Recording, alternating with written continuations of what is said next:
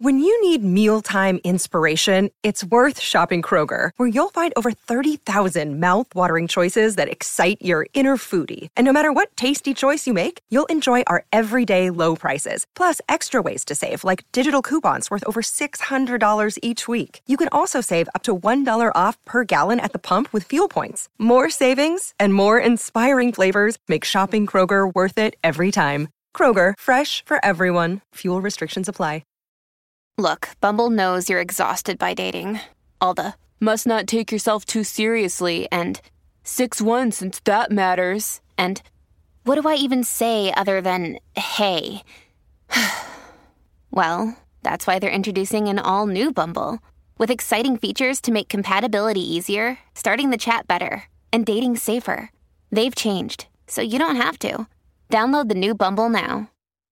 Hello, everybody, and welcome to another Q&A edition of Optimal Relationships Daily, episode 1028, with me, your host, Greg Audino. And these Saturday episodes are actually features from another show I host in the OLD network called Optimal Living Advice. On that show, if you haven't heard, I take questions from your fellow listeners about their life struggles and offer them some new ways to consider them, maybe some questions they can ask themselves to find some new answers for themselves, rather than barking orders at them. Many of those questions are relationship-oriented, and those are the ones we like to share here. Today's, however, refers to a really, really unique relationship. That would be the one between adult and imaginary friend. I love that the asker sent this question in and really addressed something that I am sure many adults wonder about, but are maybe embarrassed to address. So let's hear this one. Hopefully reach more people that haven't been able to open up about something similar, and optimize your life. Is it okay for adults to have an imaginary friend? A lot of people talk about kids having imaginary friends whom they talk to and play with, share their secrets, etc. Some adults have them too, but they are the ones called a little cuckoo or hallucinating. Why is it so much of an odd or frowned upon thing? An imaginary friend can really know all your secrets, talk to you, never judge you, and best of all, tell no one anything. Yes, journaling is one way of doing it, but it's not the same. So my question is simple, really. Would it be so bad to have an imaginary person to talk to and share my feelings from time to time? All right. I love this question. It's a very unique question, and it's a question that I would guess a lot of people want to ask but don't necessarily have the stones to do it. So good on you for speaking up.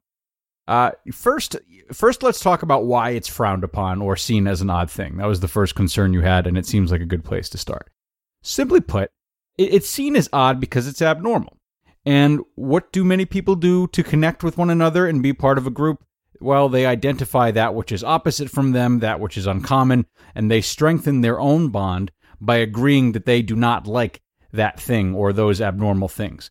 They create a boundary, right, which gives them more common ground, and thus what they feel is a greater connection, okay? This is not the case with everyone, of course, and each person has different boundaries, but that's basically what we're looking at here. As you said, kids are often known for having imaginary friends, and most everyone grows out of it. And that most everyone grows up to recognize someone who has not moved on from that stage as an outsider, as though something is wrong with them because they didn't develop the same way. And oftentimes, they feel they have a case because, a lot of the people that publicly display behavior that would indicate having an imaginary friend are drug addicts or schizophrenics. Although in this case, drug abusers are more likely to be seen as being somehow immoral, unlike schizophrenics. Schizophrenia is a condition that is difficult for many to understand. So they're both shunned to the side. Again, not everyone does this, but most do. It's their way of strengthening their own friendships, which is what you're trying to do. It's the same thing. Everyone has the same goal on that front. It's good relationships.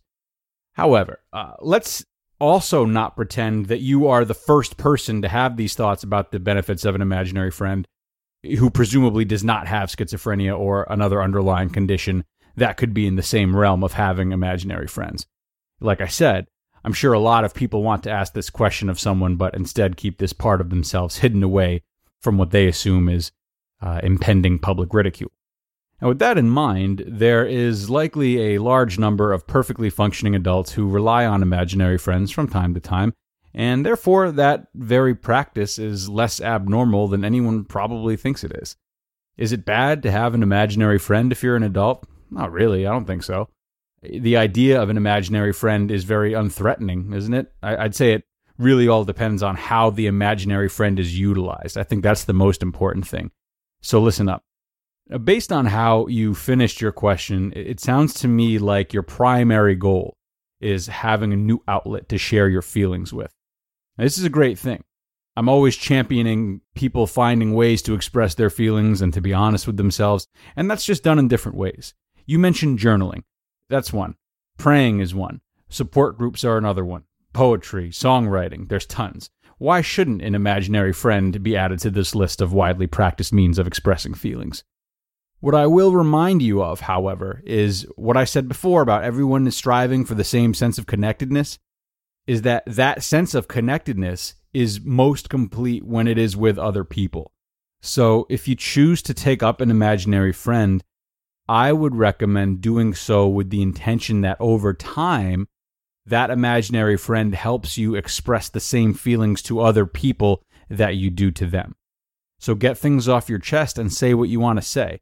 Then maybe ask your imaginary friend questions like, who else do you think I could trust with this information?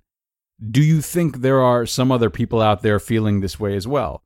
And do you think I'd feel better or worse if I finally got this off my chest and tried to own it? So if your imaginary friend is a friend worth having, you'll probably find them encouraging you to love and accept yourself for who you are and the complicated feelings that make you you and are a part of your journey. But it sounds like that's a journey for you two to go down together, so I don't want to get in the middle of it. Just make sure that your friend is a good friend, and a good friend wants what's best for you. A good friend encourages you to be proud of yourself and show yourself to the world rather than isolate yourself from it. And finally, I would be remiss if I didn't further legitimize the idea of an imaginary friend by telling you that there are several practices in the worlds of coaching and therapy that are built upon the very idea of talking to different parts of yourself. The one that's probably most popular and the one I'm most familiar with and experienced with myself is called voice dialogue. It's a little tough and long-winded to explain here, and it would be challenging to do on your own. But if you really want to add structure to the idea of extracting a better life from an imaginary friend, then I would recommend doing some research on voice dialogue and consider whether it's something that could be a good fit for you. Another day is here, and you're ready for it. What to wear? Check. Breakfast, lunch, and dinner? Check. Planning for what's next and how to save for it? That's where Bank of America can help. For your financial to-dos, Bank of America has experts ready to help get you closer to your goals. Get started at one of our local financial centers or 24/7 in our mobile banking app. Find a location near you at bankofamerica.com/talktous. What would you like the power to do? Mobile banking requires downloading the app and is only available for select devices. Message and data rates may apply. Bank of America N.A., member FDIC. Big thanks to the person who asked this question and helping both us and other listeners pioneer some new ground. As usual, we really hope this episode helped to clear things up for you and gave you not only a new perspective, but also a newfound confidence in your feelings. We are going to wrap things up. Guys, if you have questions of your own about relationships or anything else and you'd like a little help with them, you can email us with what's going on. Send those questions to advice@oldpodcast.com. Advice@oldpodcast.com. We will do our very best for you, and you will definitely hear back from us. And aside from that, I look forward to seeing you back here tomorrow for the Sunday show, where I will be narrating from Karen Stanley, one of our longtime contributors. That's where your optimal life awaits.